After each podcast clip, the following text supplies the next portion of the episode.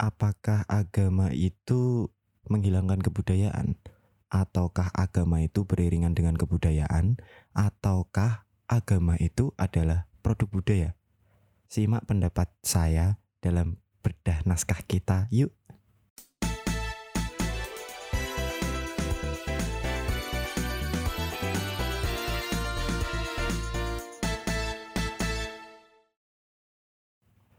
Oke, assalamualaikum warahmatullahi wabarakatuh, teman-teman. Jadi kemarin itu teater mimbar baru saja mementaskan pentas eh, judulnya cerita yang akan berakhir di masa depan di tanggal 17 Desember kemarin.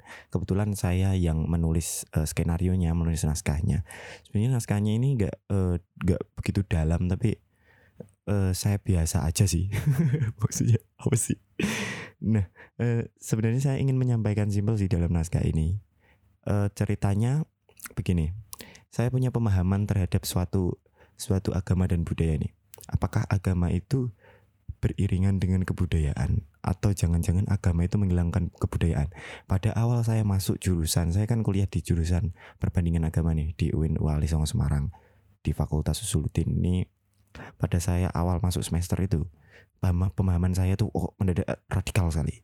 Nah, ketika pemahaman itu menjadi uh, radikal, Terus saya berpikir tuh, kan saya pernah dulu dari jurusan bahasa, ada pelajaran antropologi. Nah, saya kemudian memiliki persepsi begini, agama itu menghilangkan kebudayaan. Wah, gila gak? Agama itu menghilangkan kebudayaan. Jadi saya bullshit tentang akulturasi, kemudian asimilasi, kemudian apalah itu. Nah, saya punya pemahaman sendiri, agama itu menghilangkan kebudayaan di awal-awal ya. Karena apa teman-teman? Karena ketika uh, ketika kita tahu uh, di jadi ada ada contohnya ini. Di Makassar kalau tidak salah masyarakat ketika seorang laki-laki mau menikahi seorang wanita laki-laki ini harus memberi mahar kepada wanita tersebut dan keluarganya yaitu kerbau 20 atau 10 gitu. Lupa saya jumlahnya.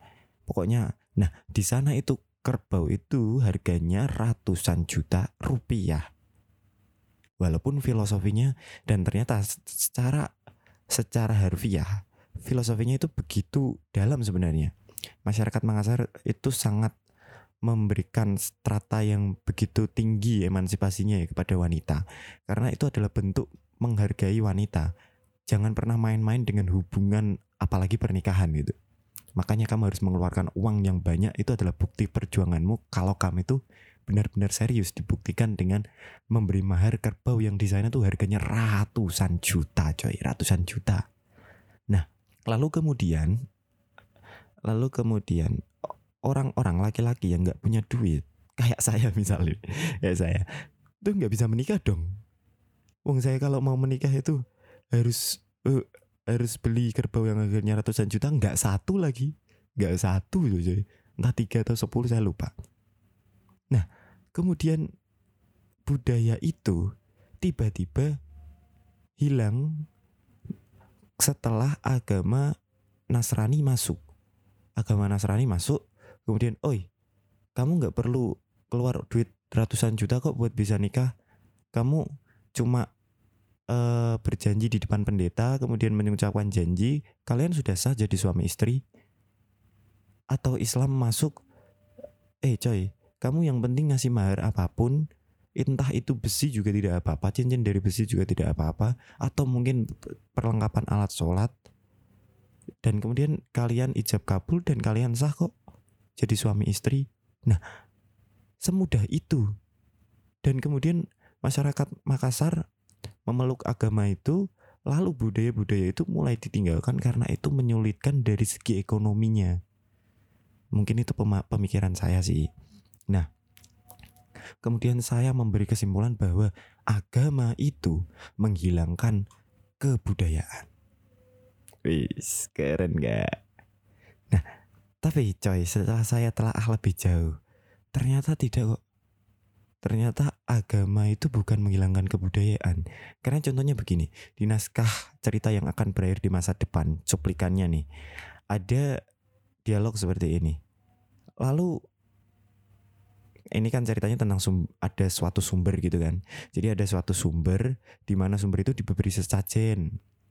sumber itu diberi sesajen lalu pohon itu tidak tebang tapi dikeramatkan gitu ada ada dialog yang mengatakan ada frame yang adegan yang mengatakan seperti itu lah di situ saya berpikiran bahwa ada dialognya jawabannya apa ketika kenapa kok ini pohon ini bu keramatkan kenapa kok uh, apa sumber ini kita beri sesaji apakah itu tidak dilarang oleh agama bukannya itu dilarang oleh agama lah jawaban dari pak kiainya saya lah kalau ini kalau ini itu tidak dikeramatkan atau ini tidak diberi sesaji, lalu ini dianggap biasa saja bagi orang-orang desa ini, maka sumber ini akan dirusak.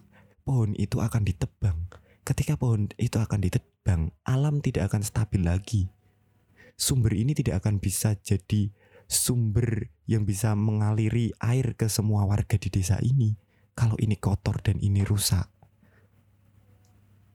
Jadi sebenarnya di itu setelah mengalami saya setelah saya mengalami banyak perjalanan saya cuma ingin mengatakan bahwa no agama itu tidak meng, menghapus kebudayaan kok agama itu menyempurnakan kebudayaan agama itu ya kalau dibilang beriringan ya bisa sih. Agama itu menyempurnakan kebudayaan kita yang saya kira itu tidak cocok untuk masyarakat ya. Tidak cocok untuk masyarakat atau mungkin menyulitkan masyarakat. Dan kemudian agama itu hadir dan menjadi produk budaya yang kemudian dilakukan oleh banyak orang.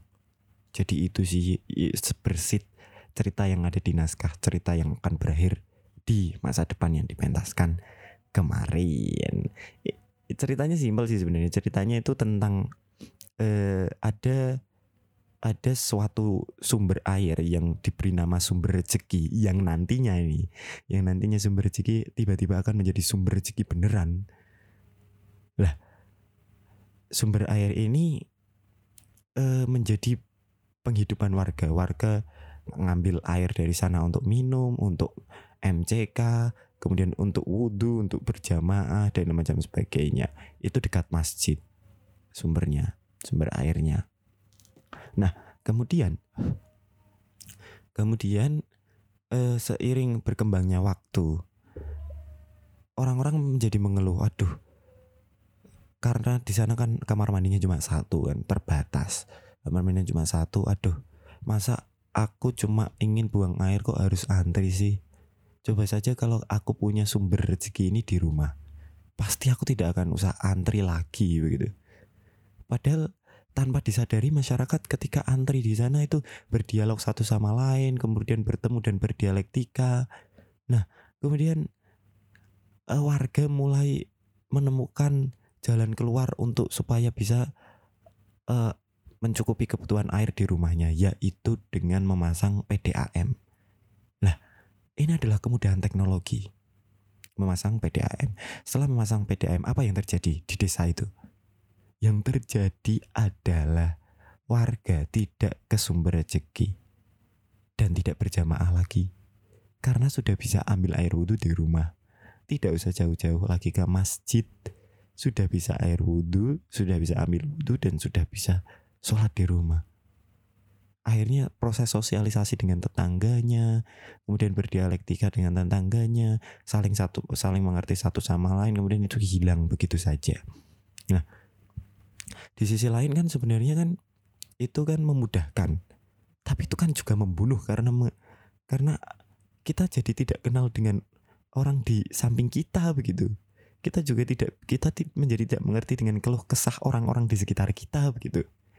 Iya nggak sih kalau pikiran saya sih begitu ketika menulis naskah jadi teknologi atau perkembangan zaman atau uh, globalisasi itu seperti pisau bermata dua sih bagi saya di naskah ini. Kalau kita tidak bisa menyikapinya dengan baik, solusinya apa? Solusinya kalau saya, kalau di naskah itu saya biarkan semua penonton atau pembaca naskah itu menyimpulkan sendiri apa yang akan terjadi. Jadi itu. Terima kasih sudah menyimak podcast Bedah Naskah. Skui.